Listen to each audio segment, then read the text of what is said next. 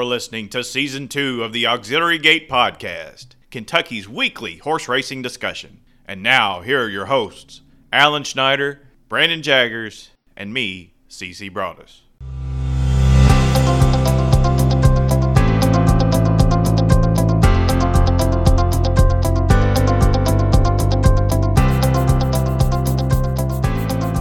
Hi, everybody. This is for the Auxiliary Gate Podcast. This is episode 63. And I'm joined by my pals, reunited at last. First of all, Alan Schneider. Uh, Alan, uh, I heard that you have applied for a position of a cameraman at Ellis Park. Is that true? you know what? Uh, I, I couldn't do any worse than what they've got going on right there now. It's uh, yeah, anybody knows it's hard to watch. Let's put it that way. It's uh, I I think the other day they completely lost the race, which which is a new one on me. So I don't know much about camera work, but I'm sure I could give it a shot. well, yeah, they literally ran off the screen.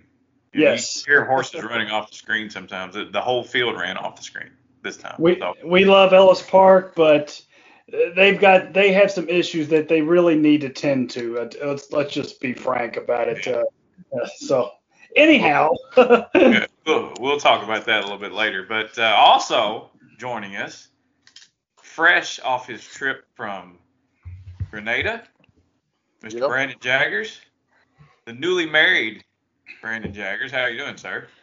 Yeah, guys, the honeymoon's over. Reality's set back in. I got to get back to work to pay for everything. How's married life? Is, is it what you- everything you thought it would be? Um, you know, it's cloud nine. You know, right after you get married, then you do this honeymoon. It's awesome, and then you come back to reality, and it's, you know, kind of like how we were before we were married. Very similar. So, all good. It's very special. Hoping to get a family soon with maybe a child or two on the way. We'll see. Wow. nice. uh, Oh, we're going to try to make some room for horses again and uh, I, I tell you folks when when i was there we hit the early morning pick five at churchill. I think it was closing weekend. That paid really nicely for me. 2600 while i was there. Nice. uh, I, I split it with my friend uh, two two guys back here that was begging to get some action on that that saturday or i think it was the saturday card yeah. And then uh, the same day, our horse went up to Arlington, and we ran third up in Arlington. So uh, we don't we don't think she's a seven furlong type horse. She needs to get back to the mile 16th, mile and eighth, where she belongs. But you know, she did ran a good effort, and we'll see her return, which we hope on turf. I can't believe they said turf, but you know, in this game, it could be any other way. Uh, but back at Ellis Park. Looking forward to that. The, the We'll one see. and a half turn groupie doll stakes. That's that's a flat mile. Can't wait. Yeah. Excited. I Okay. All right, let's get to the matter at hand here. This is uh, to me this is the best part of the summer. Uh, Saratoga opens on Thursday. I believe Del Mar maybe opens on Friday. Uh, so a lot of stuff, to, to, a lot of races to handicap, and a lot of stuff to look forward to. Love the two-year-old races. Uh, love the the big big stakes action, and to help us with Saratoga. Saratoga's on my bucket list. I've never been. Alan's never been. Brandon has been, but uh, it's it's at the top of my bucket list. I got to get up there at some point. And uh, we've invited Matt Pappis to join us, who lives in Saratoga Springs. Uh, yeah, I assume he, I think he grew up there. But Matt, are you there? How's it going, guys? It was wonderful. We're we're excited because it's going to be a big weekend of horse racing, and that's what we live for. Uh, Matt, first of all, tell us about yourself, and then is that right? You grew up in in Saratoga Springs or, or near, nearby? Yeah, so I grew up about 20 minutes south of Saratoga, but you know, with family with horses, we always spent, you know, every pretty much every day. It was kind of like summer camp for us, we'd call it. Uh, so every day, and then when I graduated and finally bought a place, I bought um up in Saratoga just because I loved it so much, better than renting up there, that's for sure. Yeah, s- sounds like it. So, uh, well, let, let's get right into it. Uh, uh, let's just say uh, I want to go to the track one day at Saratoga, and I'm I'm a Churchill Downs guy. That's that's my home track, and that's these guys' home home track. but I don't know a whole lot about the grandstand or the, or the sight lines or anything at Saratoga. What, what would you recommend for a, a rookie? Where, where, where, where do I need to set?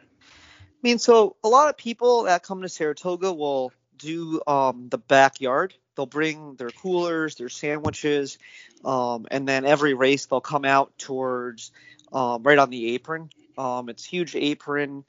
Um, the backyard probably has half of the capacity, uh, maybe more.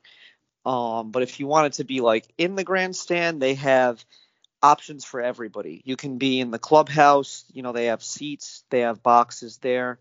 They have the seats in the grandstand that are the same as the clubhouse seats, just the sections change. Um, and then this cool area they put in a couple years ago. Um, it's all the way when you're turning for home. It's called Top of the Stretch, and it's kind of like a party atmosphere. You know, Dave Portnoy from Barstool, he's got seats up there. It's like a younger-ish crowd. Um, it looks brand new compared to the rest of the track. They got a nice bar there. Um, so that's a good option. Um, but really, there's not a bad seat in the grandstand. Where do Um, you where do you land when you when you're at the track? Um, so my family had a box for years. Um, so I've become friends with people in that area. So now that they don't have it, um, I join them a lot. You know, we'll split tickets. Um, so it's fun. But I like to walk around, have you know friends from college and stuff being around in high school, and I just can't sit still for the 30 minutes in between every single race. I feel you there. Especially you play a pick five, like, all right, what am I gonna do until the next leg? That's right. Is is there a Hattie's chicken? Is that, that that's a big deal, right? At Saratoga. Yeah, so they have one. Um, the food's actually, I would say, the best like fast food in a track you can get. Um, the Hattie's chicken, they have one in the track, and then they have one in downtown, and then they have one maybe like two or three miles past town. I think it's much better when you're going to the restaurant. Um, you know, it's fried chicken. They make it. It kind of hangs out there. Um, but they have uh, you know Shake Shack, which is pretty famous burgers. They're kind of like that In and Out. Um, and then Pies on Wheels, which is a wood fire pizza. Um, you know the whole kind of towards the backyard area, they have five or six different food trucks. Uh, mac and cheese, Italian ice. Um, they really have options for everybody. I will tell you that Shake Shack is always like 200 people in that line. It's So busy, this- but it's pretty efficient. I would say it takes about a full race to get your order placed and your meal. So looking about 25, 30 minutes. But it is really good. It'll it'll save your life out there. So the secret to um that is they have a app, and I gotta find the app because I didn't have it, you know, last year. But it has, I'd say, maybe 50% of the restaurants for the track on it, and Shake Shack's one of them, Wow. where you can put in a pre-order. So you know you're waiting in line, there might be a hundred people at the track that are ordering, and that's that's probably part of the reason why it's taken so long. Uh, most people don't know it, um, but a friend of mine was the one who showed me. You know, it's people who are there every day ordering.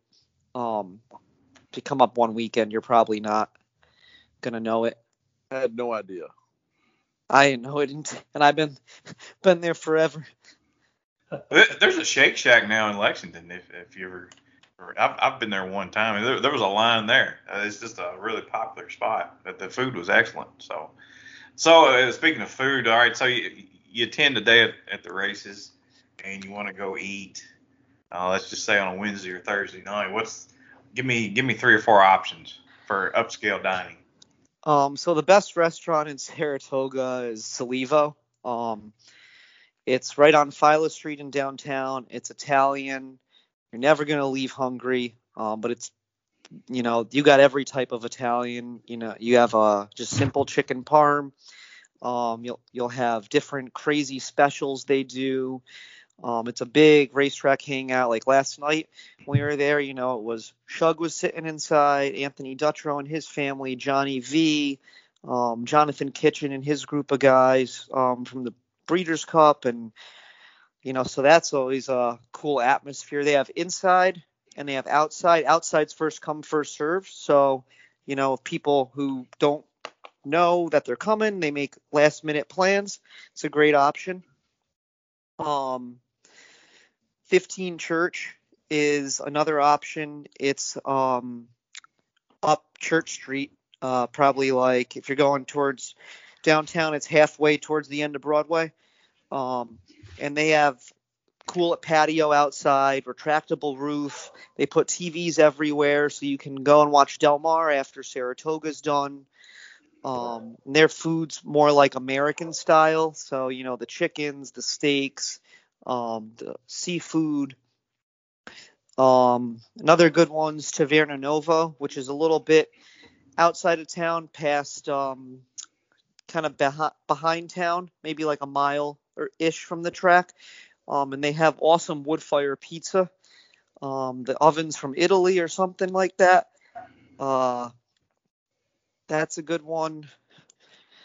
Um, what kind of place is Siro's? Is that more of a like a bar, like a hangout, or it's not a restaurant? So, Siro's is one of like the old old school places that used to be like the restaurant like everybody went there you know when I, when I was a kid before I was a kid um and it was like you know back in the day big boxers would go there movie stars Mhm. um you know every trainer when they won a big race that was where they went um it kind of had some issues last year we could say um but they reopened with same guys that have been running it, the maitre d and the manager for years and years.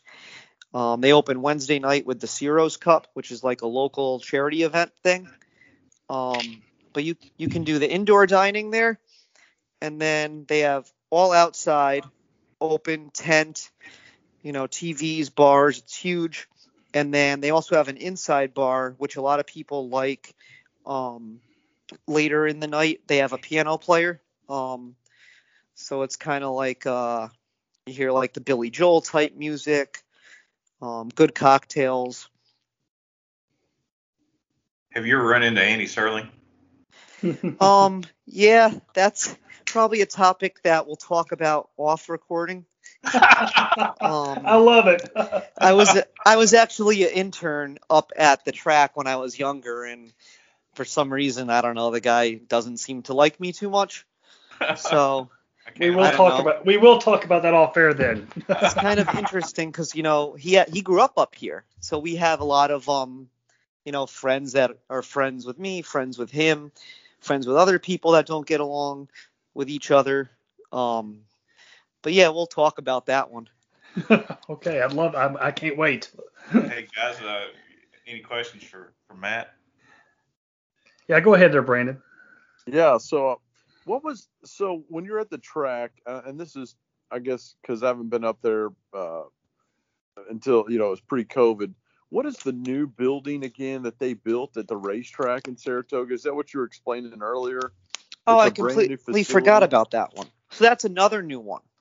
Um, so that one is if you're coming, the other one's at the top of the stretch. So when you're turning for home and it's all outside, um, it would Yeah. be part of the grandstand. The this one is the 1863 Club.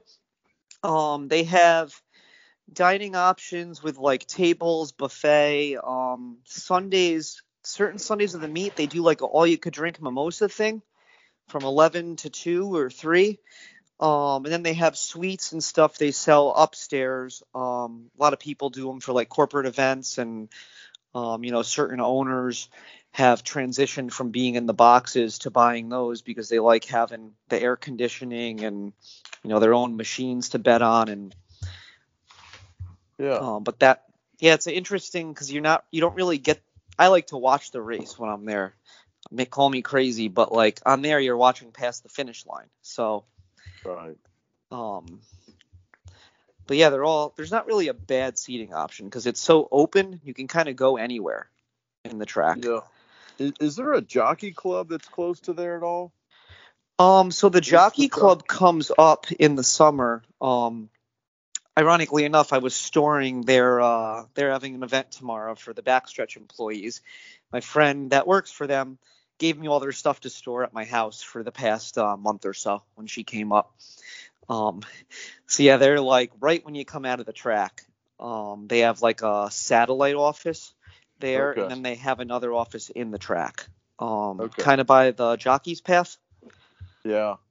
I guess I'm thinking, is, is there a museum there too with all? Oh yeah, Yeah, tell us about that too, 'cause that's right outside the track or on the Main Street area there. Yep. So if you're on the um Nelson Ave side, um, or not the Nelson Ave side, the Union Ave side, sorry. So you come out like you're going towards town, um, like you'd go straight towards that big park, Congress Park, which is right in the center of downtown. Yeah. Um, so essentially, right across from the track main entrance, it's the National Racing Hall of Fame, um, and they do inductions uh, Whitney Week, I believe. Um, and they just redid the whole thing. It's looks incredible. Um, so they have plaque for everybody that's in there. A lot of it's virtual now. Um, you know, they have things where you can call a race, you can ride a race. Um, they do like all sorts of tours and events, and Tom Durkin does uh, some stuff with them to give tours for people. I think it's like one Friday a month or every other Friday um, that you can sign up for. And they do the same thing at the track too. They have tours um, in the morning with the trolley that goes around. That's cool. Yeah, I've never been able to go in there, obviously, because it's during race day, and we're only there from a Friday and Saturday, then gone, you know, Sunday morning. But it's very cool. I, I'd highly recommend going to Saratoga Springs. It's in New York, but with it's it's got a Kentucky feel a lot to it, like a smaller town, smaller hometown, but great food, great ambiance. The nightlife is incredible. I- If I remember correctly, the, the last time I went, I couldn't get the Travers until 2 p.m. the next day because the night before. Yeah. So it uh-huh. was a lot of fun. I've had many of those days over the years. Hey man, I uh, being from New York, I assume you probably go to Aqueduct, you go to Belmont, but I guess uh, the Saratoga meet is what get get your ball rolling, right? I mean, I'm sure you're ju- you you wait for that one, correct?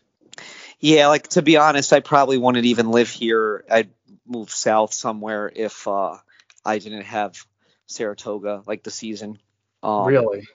You know, it. I mean, it stimulates the whole economy here. They, I think last last year they lost about 20 million in taxes just not having the meat, and you know they have the horse sales here, um, selects, and then they have the New York Breds. It's the Monday Tuesday after the Whitney, and then it's the following Saturday Sunday for the New York Breds.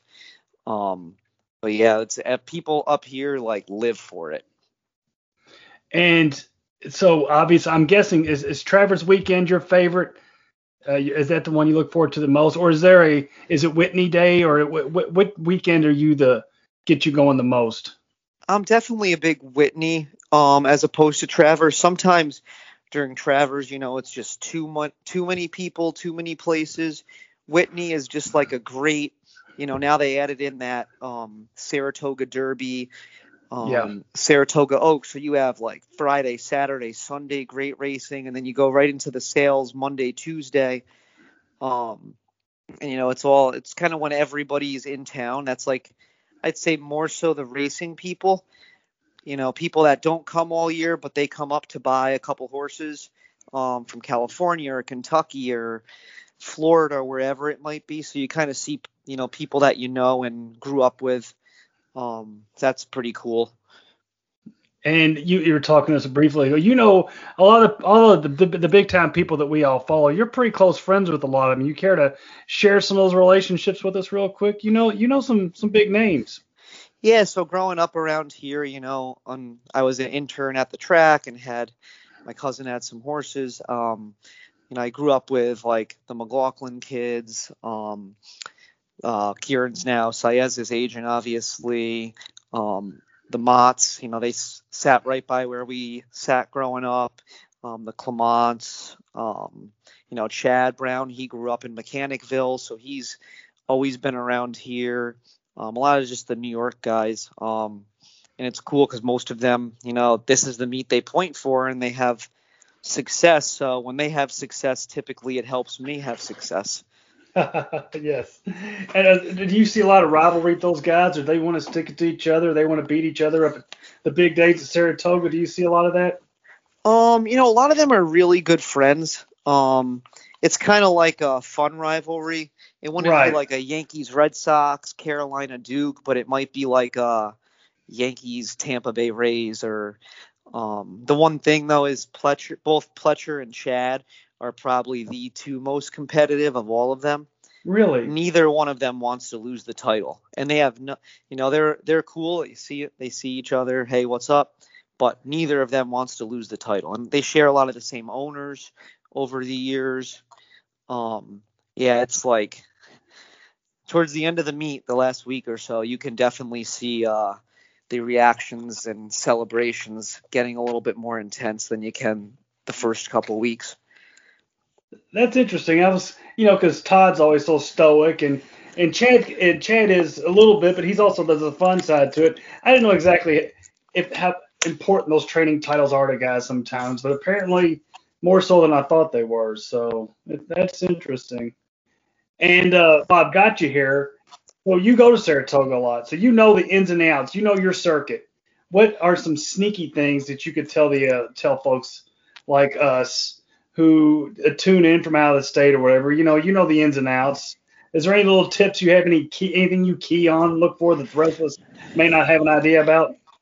Um, so there's this book that I actually get um, that's really good. I recommend it for anybody that's playing Saratoga over the um, meet. It's called the Saratoga Handicapper. Jim Mazur does it every year Yes. by Progressive Handicapping, and a lot of those stats that are in there. Um, there's some that I use, like you know the running styles. Um, on the dirt, you're primarily you know a stalker or you know towards the front. Um, you know, it has trainers that do well their first start of the meet versus trainers that do well towards the end.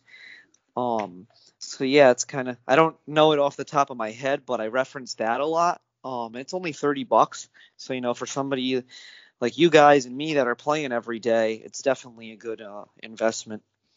Okay. And uh, so let me actually, I got an opinion on Horse Thursday. All right. I'm gonna play. I'm gonna make one play. I'm gonna play the Schuylerville. I'm a key- I'm a single pipeline girl for Tom Amoss. Am I crazy or what? Um, let me see. I mean, that race, I thought, you know, it might, while it goes through Wesley, I thought it was more open than um, others might. Um, but I kind of like that horse for Robert Reid. Yes. Um, Is that this Monmouth horse- or- yeah, it kind of fits the same pattern of that Pletcher that won at Churchill closing day. Um, you know, Monmouth, it was inside post, no whip, and you know the horse will improve with a whip, I would assume. Um, so it kind of that it kind of like hit me when I saw that horse from Monmouth to the Pletcher. Um, but I don't think Wesley's a cinch in there. Um, so I have no problem with using that um, Amoss horse. Okay. All right. So I, I need I need I need a little opinion there. Are you talking about the Pletcher horse uh, in the Schuylerville? The, uh, the, the I, I don't have it in front of me. The, the, the daughter of Run Happy. Oh, Um, no, that's the um. I was saying I was comparing it to uh, the Pletcher had a horse that won at Monmouth first out, and And then one on with Foster no Day. whip. One on. yeah. and then came back to win on Stephen Foster Day, and got kind of overlooked because it was a Monmouth small field and they couldn't use a whip, um, and all that. So I think you know this horse will improve kind of like that one. Um, this guy's a pretty sharp trainer. Uh, don't mind me. I, I I was confused. I thought Happy Soul was trained by Pletcher, but it's, it's you're right. It's Wesley. It's Robert. Robert. No, he's talking about the Robert Reid horse. Yeah, I I know. I know. Okay.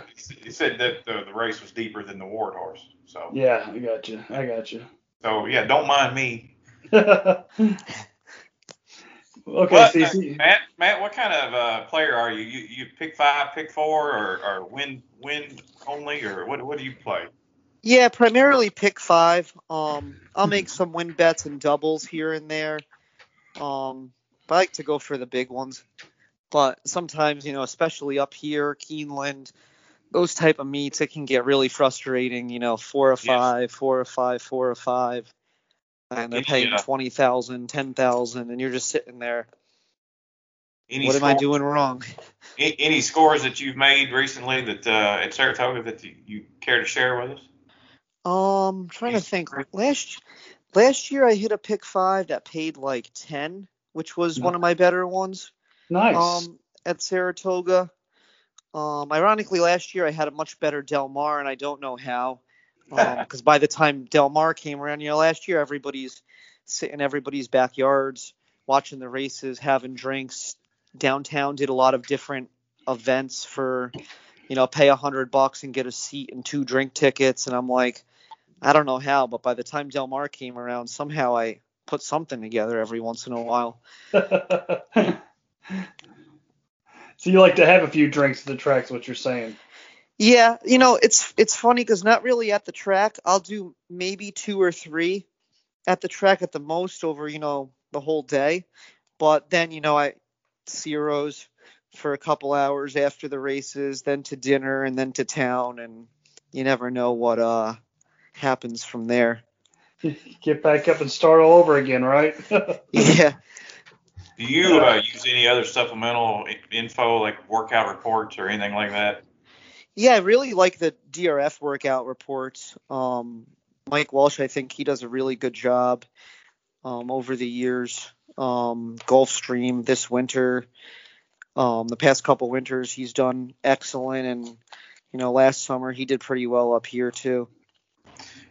Ironically, Brandon has promised to buy me a subscription to the uh, I remember him saying that. I remember him saying that the other day. Yeah, I don't know if he's going to come through with that or not. But we, we'll I talk. got the Fourth of July sale for it, so it's normally I think about ten bucks per credit, and it was I got forty of them for two hundred forty. Nice, nice deal. What is what does that come to? About six dollars Um, each. Yeah, No, yeah, that's all right. Six dollars each. That's cool. All right. Well, uh, so before we uh, before we let you go, uh, you know, we we've got to ask you. Do you have anything that's live, maybe that's coming up that we need to take an eye, take a take a closer look at? Maybe we need we need to hit some of those ten thousand dollar pick fives too. You know. You know, Mhm. I I think opening day Bill Mott's gonna have a pretty um good day. He um he has those two babies in the second and the fifth. I know they're pretty competitive races, but you're gonna get a good price. Um and then in the third race he has that horse Tresian, um, which they all bet, you know, first out the horse was twenty five to one and we were still kind of confused how that happened.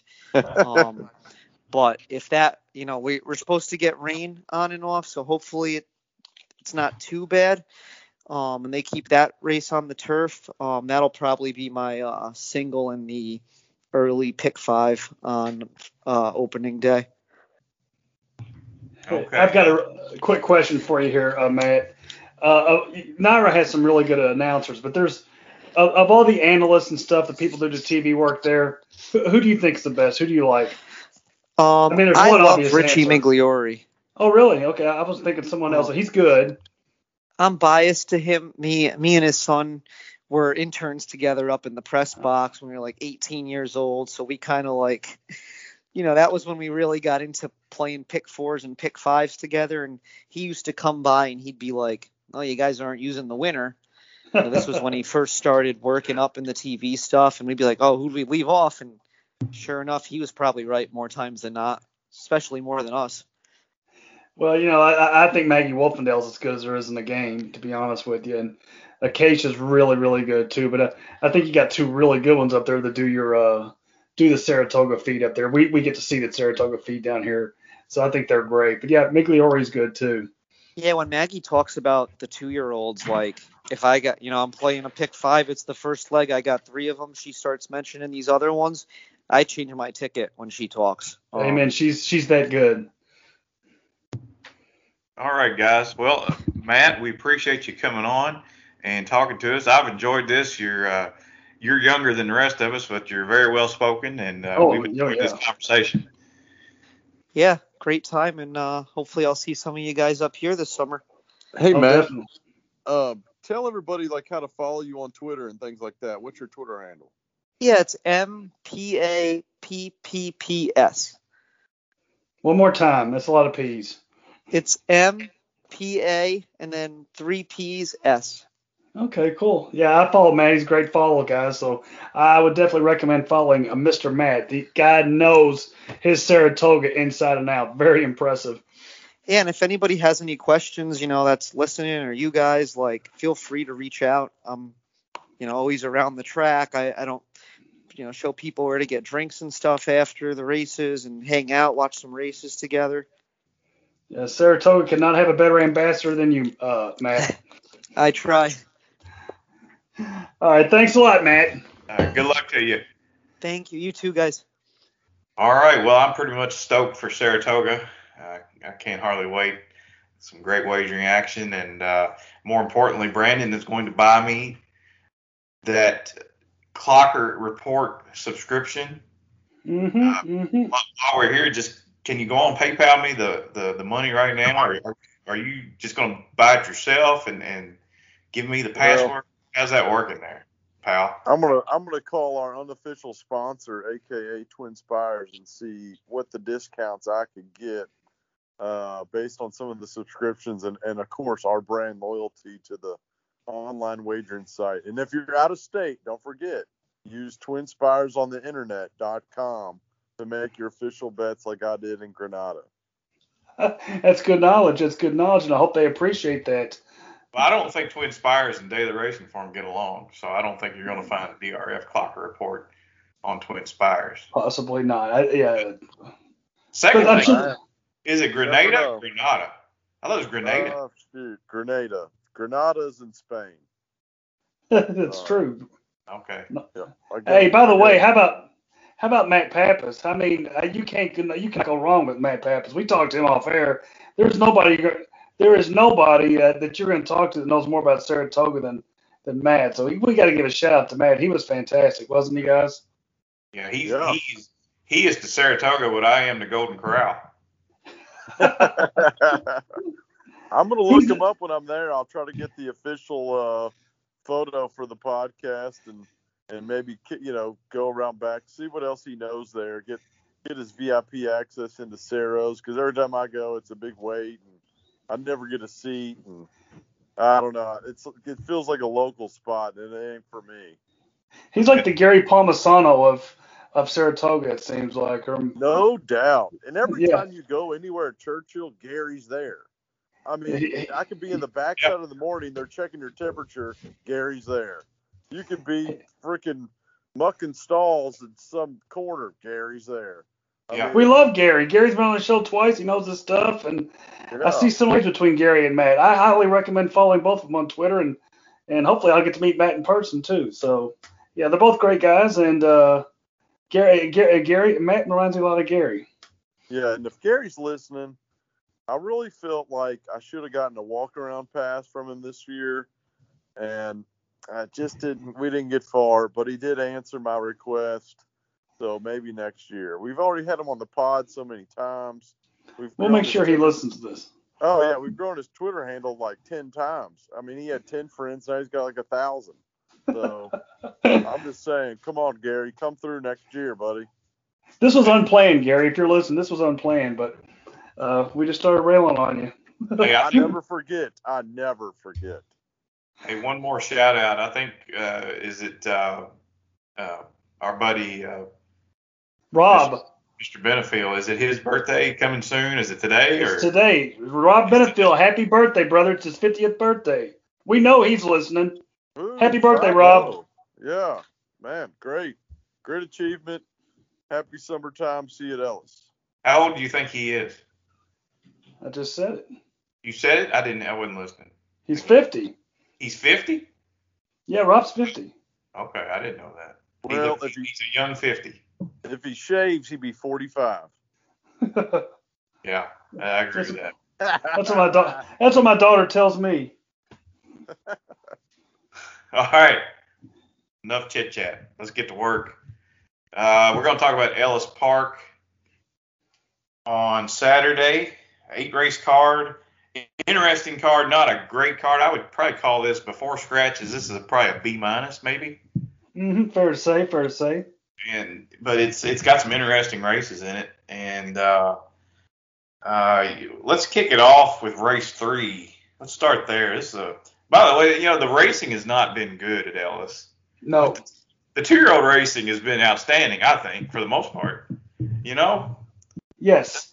they, they, they had a, a race, uh, two-year-old race on Sunday. Everything was loaded. There was some nice horses in there, and you know, it, it, it's worth uh, checking out some of those replays. Maybe jotting some notes on some of those replays. There's some nice horses coming out of those races. So I guess Uh, before but- we get into this, you know, we should mention that because we we are Kentucky racing fans.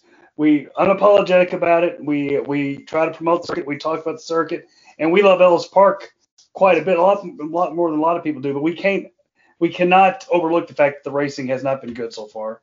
As CC said, the two-year-old racing has been good, but uh, maybe from a horse player standpoint, they've had they've had problems with the weather, admittedly, but they card a lot of turf races. And when you when you're rolling a dice with the weather like that, you're gonna have a lot of cancellations. They've had gate scratches. Uh, they're only racing three days a week, eight races, and I know there's competition throughout the country, throughout the Midwest, with oth- for horses.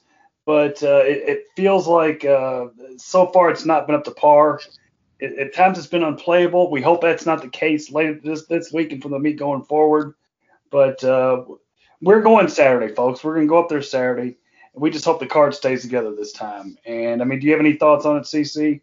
well, the the issue there's a lot of issues going on. There's a lot of issues. There's a horse shortage. Yes. Churchill Churchill's barn area is closed because they're installing a new turf course. Right. So you've got a lot of barns scattered out, and a lot. I think I, I have a feeling a lot of local guys have gone to Saratoga.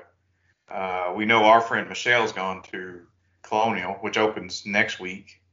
hmm Yeah, that yeah, just I mean her alone, she's got 20 horses probably, and that's you know that that could really help uh, help the entries there. So I, I think it's a it's one of those it's a perfect storm uh, for them to have a bad meet, but uh, maybe with some of the uh, off the turf races, maybe we can have some full full cards going forward.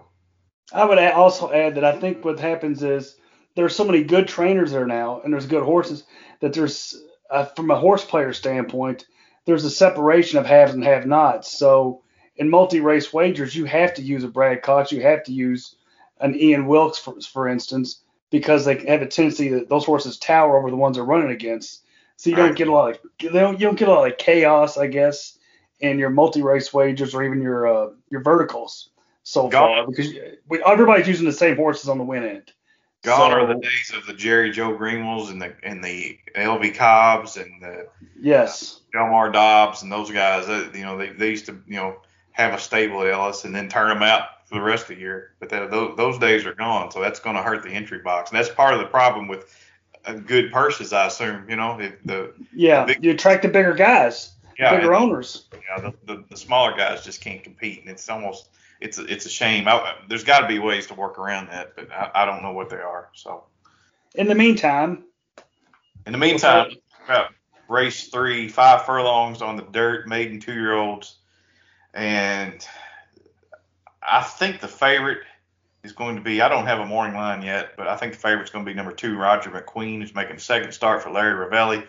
This horse was entered at Arlington a few weeks ago, I believe on the day that Brandon's horse was running up there, and they scratched.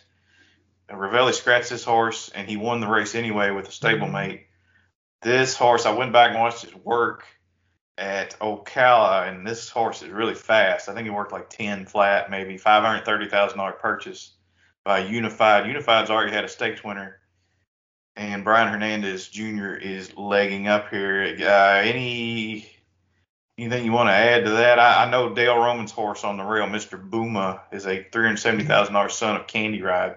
I've heard some steam on that one already. So, anything else you want to add? it's kind of what we were discussing a moment ago. The two-year-old races draw. The two-year-old racing has, has gotten some acclaim. These horses have went on to have big careers. So you're seeing, you don't see any quote unquote smaller trainers in this race. It's Romans, it's Rivelli, it's Maker, it's Asmussen, and it looks on paper like there's three potentially live horses, maybe four potentially live horses in here. You you mentioned Roger McQueen, who was had all the steam in his debut at uh, I think Dallas Stewart beat him, And uh, Gun Knight's gonna a really nice horse ran second. He just couldn't quite keep up with those horses coming out of the gate. This horse gonna be heavily bet, but he's not the only one who's gonna take action here. The the, the Steve Asmussen horse on the outside for Winchell.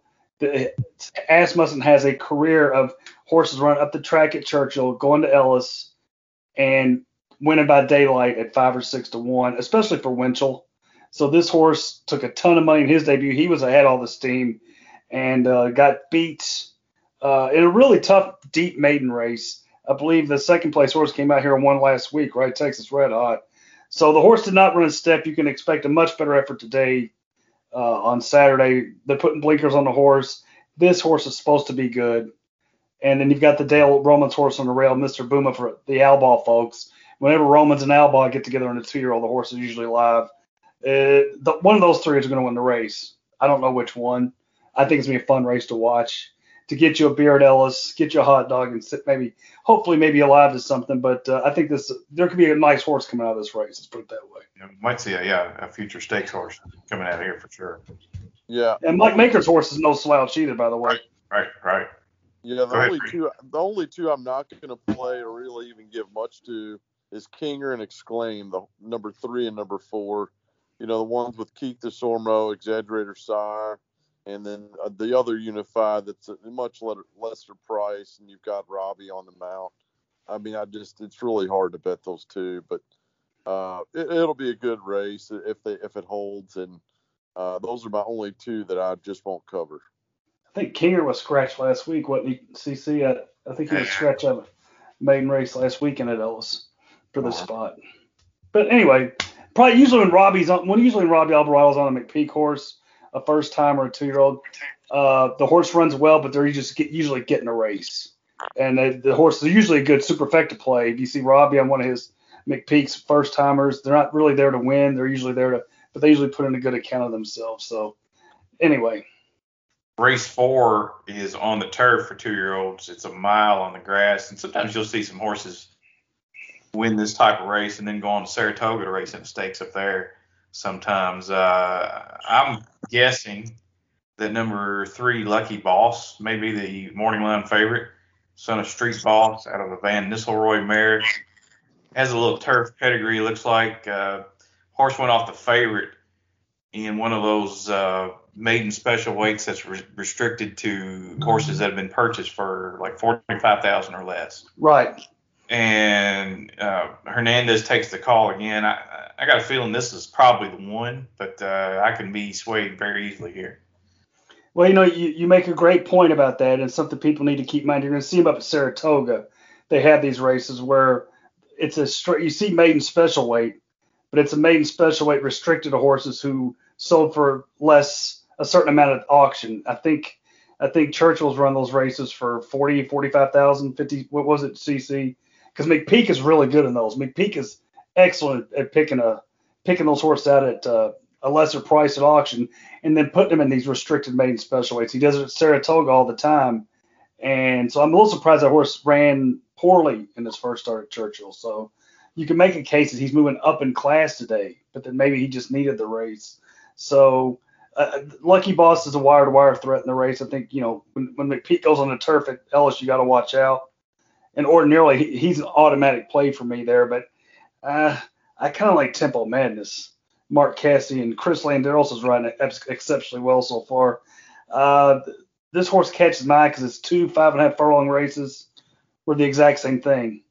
Uh, it has that look of a horse going sprint sprint route. Uh, it, basically, the pace figures were the same each time. The running style makes it look both times like he wanted to go longer. Today he goes longer. He's by American Pharoah.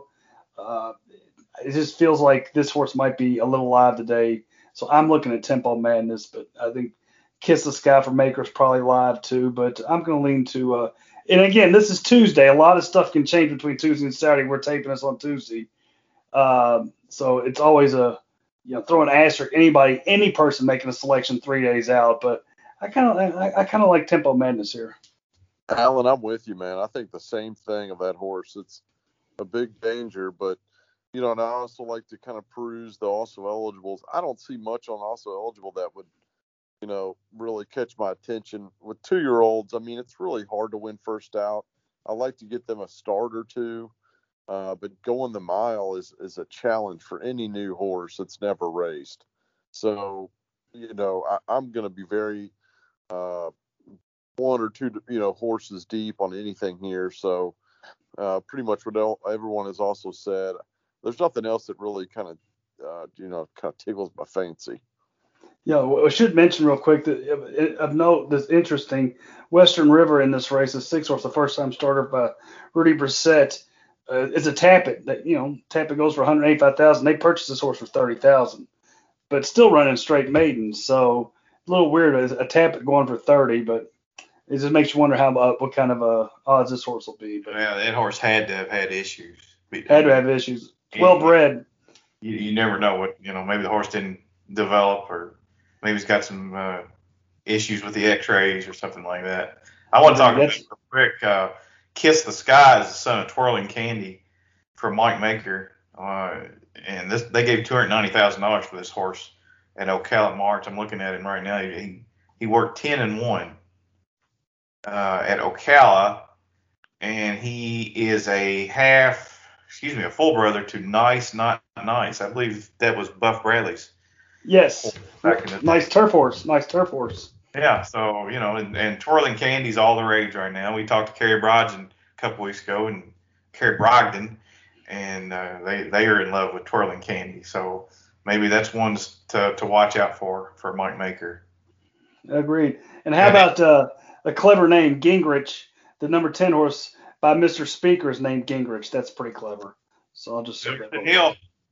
Yeah. Silverton Hill. That's right. That's your peep. That's uh, CC's peeps. And Brian Lynch has had a good year. You got to watch anything Brian Lynch sends out these days. Yep.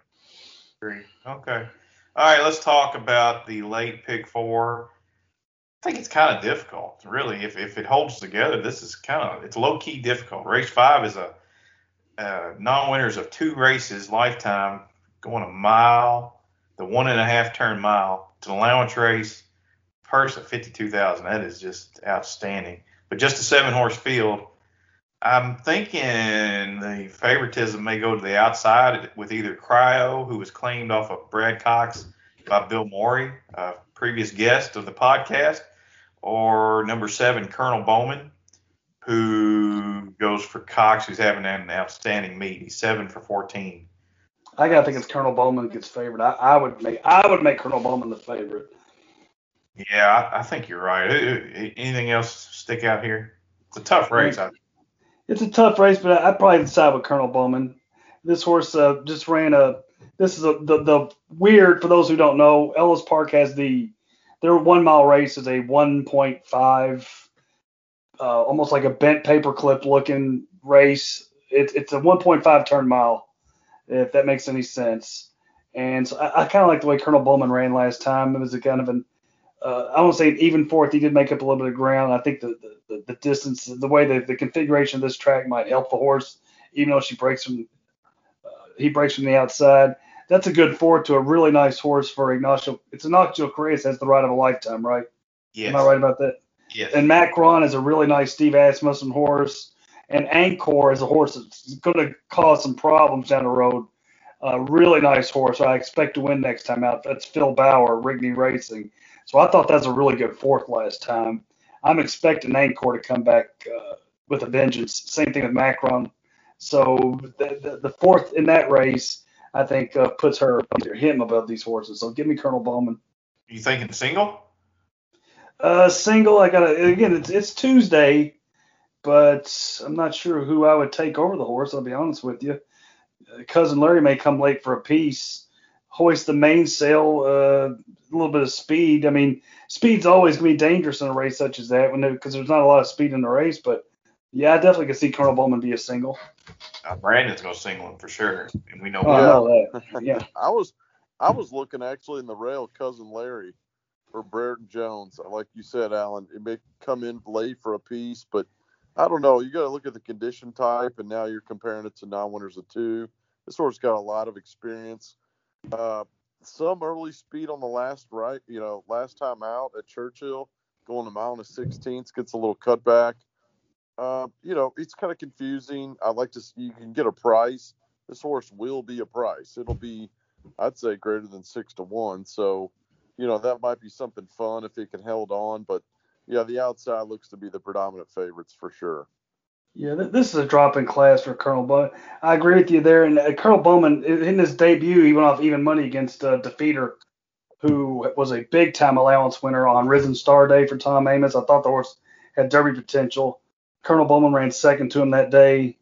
Uh, didn't do much in his second start, but that was two lane Trist and Wild for Wycliffe in that race. Uh, this horse is running against some tough horses in his career, so I think this is a drop in class for Colonel Bowman. How about you, CC? Anything you see in particular here? Uh, well, I'm gonna talk about Cryo. I, I, was he was four to five last time on the drop in class, and he just I didn't think he was very impressive. Yeah.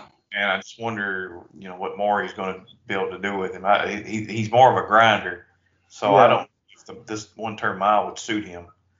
So if you don't like Colonel Bowman, though, it causes a real problem because I don't really care for anything else in here. Yeah, so, but Cryo, that you're right. The other one dropped down at four to five, and it was not a visually impressive race. And the horses ran behind her, Bama Lamb and June Sander, are not much.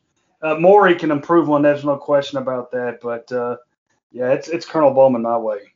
That horse is also entered on Thursday at Indiana Grand too, so we might might take a look at that. Cryo might actually scratch out of here. Mm, uh, interesting. same with notable exception. Notable exceptions entered on Friday, so my goodness, this, this could go down to a five horse race real quick. We've seen enough of that crap there this meet. Absolutely. Okay. Uh, race six, uh, maiden special weight, and this is for the males, three years old and up, mile on the turf course. Uh, again, I don't know. Maybe a mild favorite would be one, two, three, four, five, six. Number six, no slow mo for John Ortiz, son of Uncle Mo. Last seen in the Del Mar Derby last September. I, I, would say a tepid favorite, maybe at three to one, maybe at the best. Uh, there's some others in here, King's Mischief, but uh, you know, I, I, this this race is another. It's a it's a head scratcher for me. Yeah, it's it's a head scratcher. No slow mo might be favored. I think you can make a strong case for Engrave, perhaps, because I mean that's one of the ones I would be strongly considering in here because when uh, Paulo Lobo gets these OXO cast-offs, uh, and when he does, he runs well with them. Uh, he does real well with these OXO horses. There's been one or two that have not fired for him, but for the most part, I remember at, at Turfway he put out two first-time starters. They ran one two. Uh, so he doesn't get the top-notch OXOs, but he's got some of the layoff horses. Horses have some issues. I see this as one of those horses. And this horse competed well at Belmont last year. Hell, he ran second to Calibrate at Saratoga, who was all the rage. Uh, Scarlet Sky was an impressive winner at Keeneland on the turf. So this horse has talent. Uh, the layoff's a question, but Paulo seems to bring him back well for these guys. I would not let the, the trainer switch bother me, nor I let Alex Achard bother me. Alex Achard's been doing pretty well, but Indiana, I believe. So it, it, with this horse's back talent, if Paul has him ready, I think he's a strong contender.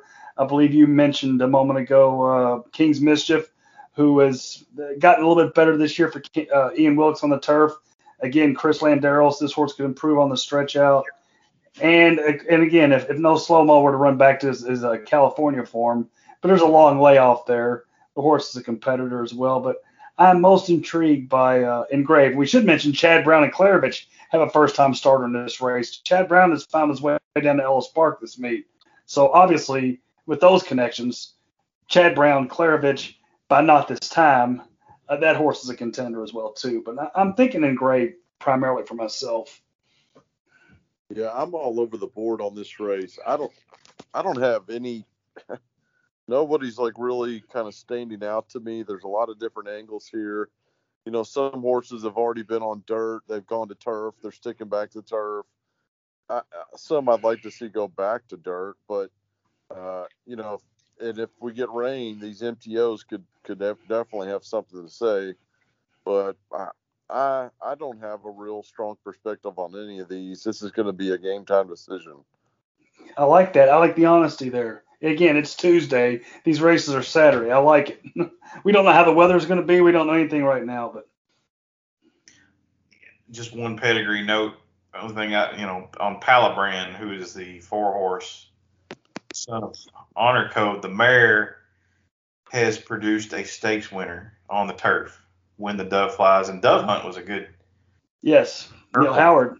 Neil Howard and, and Will Farish long time ago.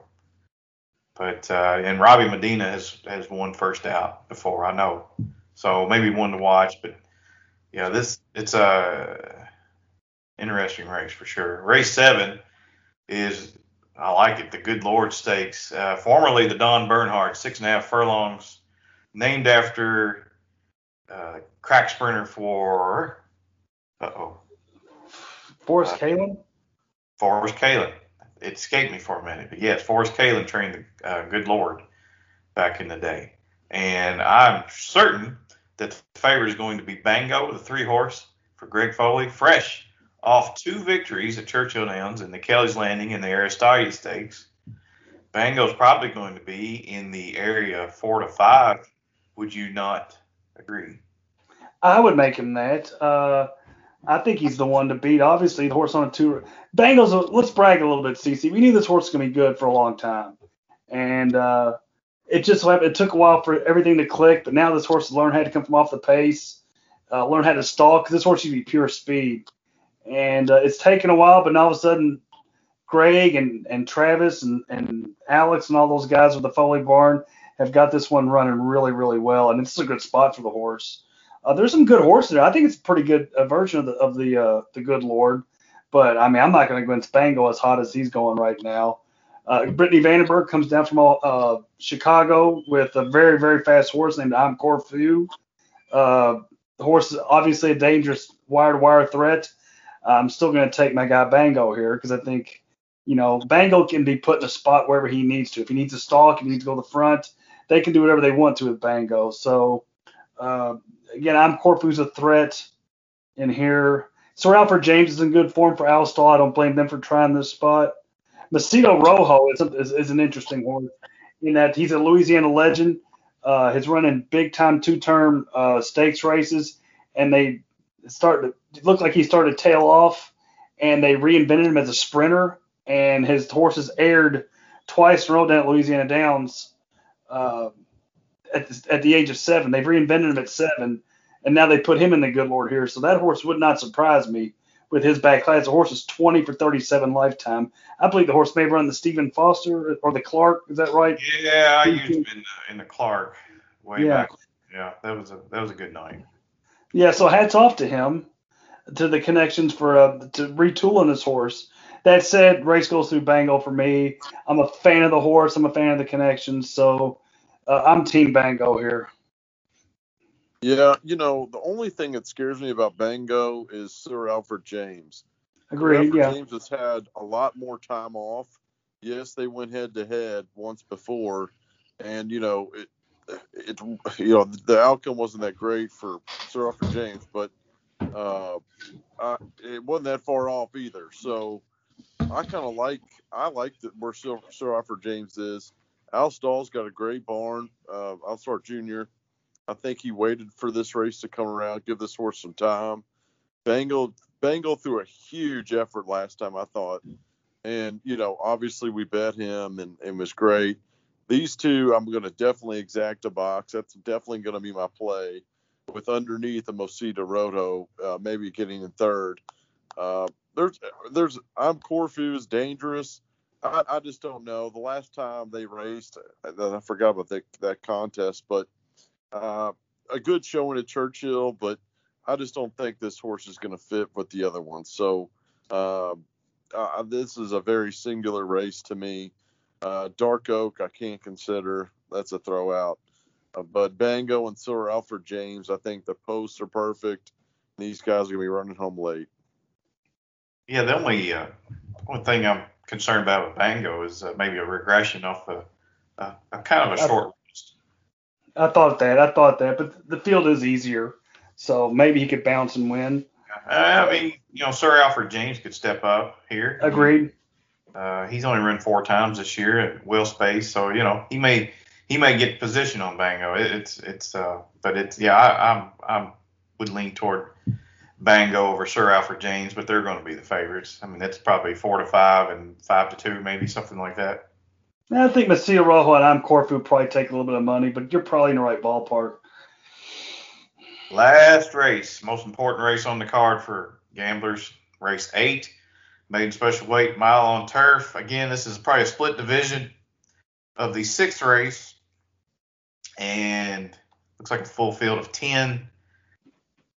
Uh, as far as favoritism, I don't know. It's uh, it could be newsworthy. It could be our integrity. It could be surveillance on the rail. Uh, we'll just leave it at that. Alan, who do you like? I think the favorite would probably be newsworthy, slightly over surveillance.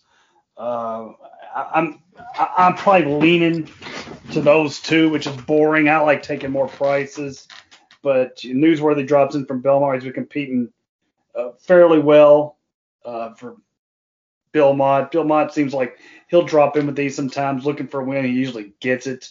I surveillance ran really well last time against Business Model, who is uh, Chad Brown at Churchill. The horseman Business Model had been trying the, the turf. They finally put him on dirt. He finally responded. So surveillance chased him around the track. So you have to like those two. A horse I find interesting, a bit intriguing in here is Empire of the Sun for Brendan Walsh.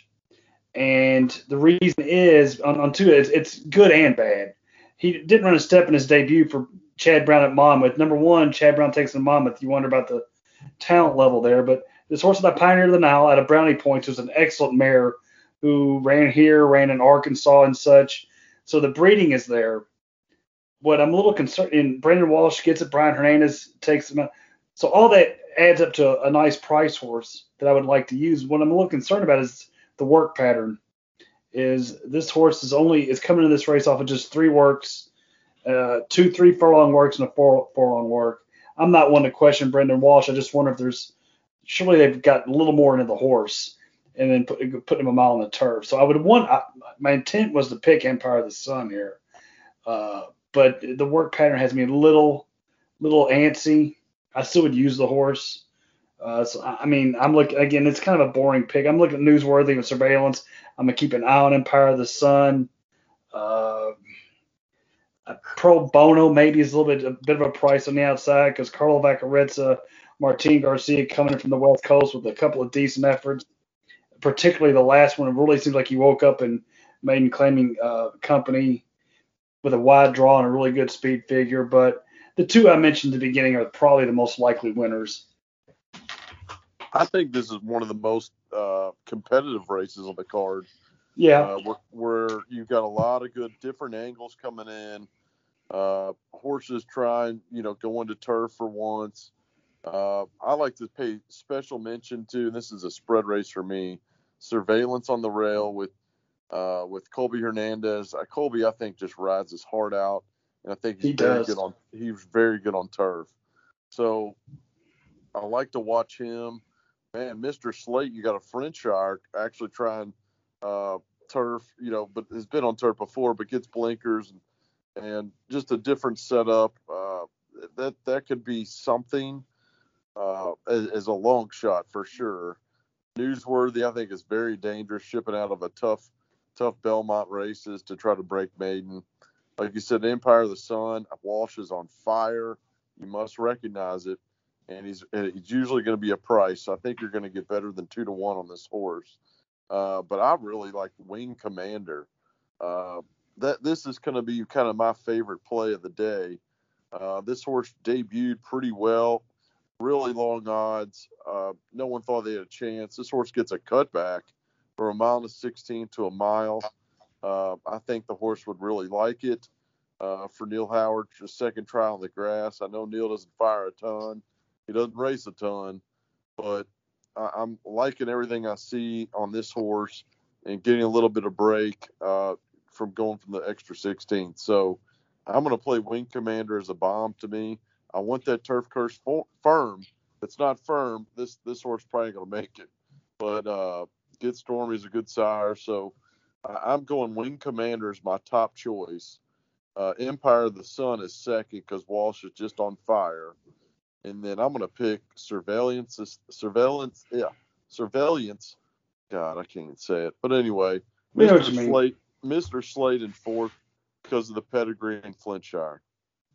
If, if I could make a cut in real quick for you, talk CC. Uh, he mentions Wing Commander for Neil Howard. Neil Howard is not the trainer he used to be. Does not get the results he used to be. But one interesting thing of note with this horse, as he mentioned, he did run uh, well in his debut. Uh, he did hang on after setting the pace better than I thought he would that day. Horse really is on, bred for turf on the bottom. That said, he keeps Rafael Bejarano. Bejarano rode the horse first time. He retains the mount here. The reason why that is noteworthy in this spot is that Vicky Oliver has a horse in here uh, who's got some talent uh, because it come from the Pletcher barn, and it costs two hundred fifty thousand dollars. And generally speaking, Bejarano rides for Vicky, and it's Robby Albarado's riding for Vicky. Bejarano is sticking with the Neil Howard horse, so that is something to keep in mind uh, with Brandon's selection. That's that has something that's uh, caught my eye a little bit. Yeah, let's talk about that race. Uh, Wing Commander debuted in the second place horse, National Road. This was a maiden 75K. National Road came back to run an allowance race at Ellis. And did he finish second, third, something like that? He, he it was a close third. It was a close. It was a pretty good field. Well, National Road sold yesterday at uh, Fasig-Tipton for eighty-five thousand. So, so, somebody thinks a lot of the horse. Yeah. Uh, I found that interesting. Uh, if the race comes off the turf, surveillance should tower over this bunch. And just looking at his uh, speed. Yes. Let's hope it doesn't. Yeah, he, he if, if it does, he, he's he should be the one. Um, and then finally, newsworthy from the Mott Barn ran fifth, three lengths behind Treason, who's the horse we're all supposed to bet tomorrow at or not or not tomorrow, but Thursday, Thursday. at Saratoga. So uh, maybe maybe glean a little information uh, out of that race when it comes. So so you know this is uh interesting card. If you can stake a claim on just uh, maybe a single, this thing might pay a little bit. So I've thought that before this meet. I've yeah. thought that before. well, yeah. First thing, the the, the card's got to hold together, and you know, but. uh Hey, if anybody is if anybody's out there as, as uh, you uh, at Ellis uh, Saturday, come by, stop by and say hello. It'd be easy to find. There's not that big of a grandstand, so we, we'll be out there. Yeah, look for the uh, the, the the good looking gentleman. On we'll the, be next to them. Yeah. Right. exactly right. All right, that's it. That's all I've got. Uh, we want to thank Matthew Pappis for uh, dropping some Saratoga knowledge on us. We're grateful that he joined us, and of course, we're grateful that you all listened uh, at home. And good luck at Saratoga, Del Mar, Ellis Park, wherever you decide to place a bet. Or good luck to you if you just wanted to hear my sexy voice for one evening. That's why I'm here. It's all the same to me. So, on behalf of Brandon and Alan, this is CC reminding you that gambling money ain't got no home.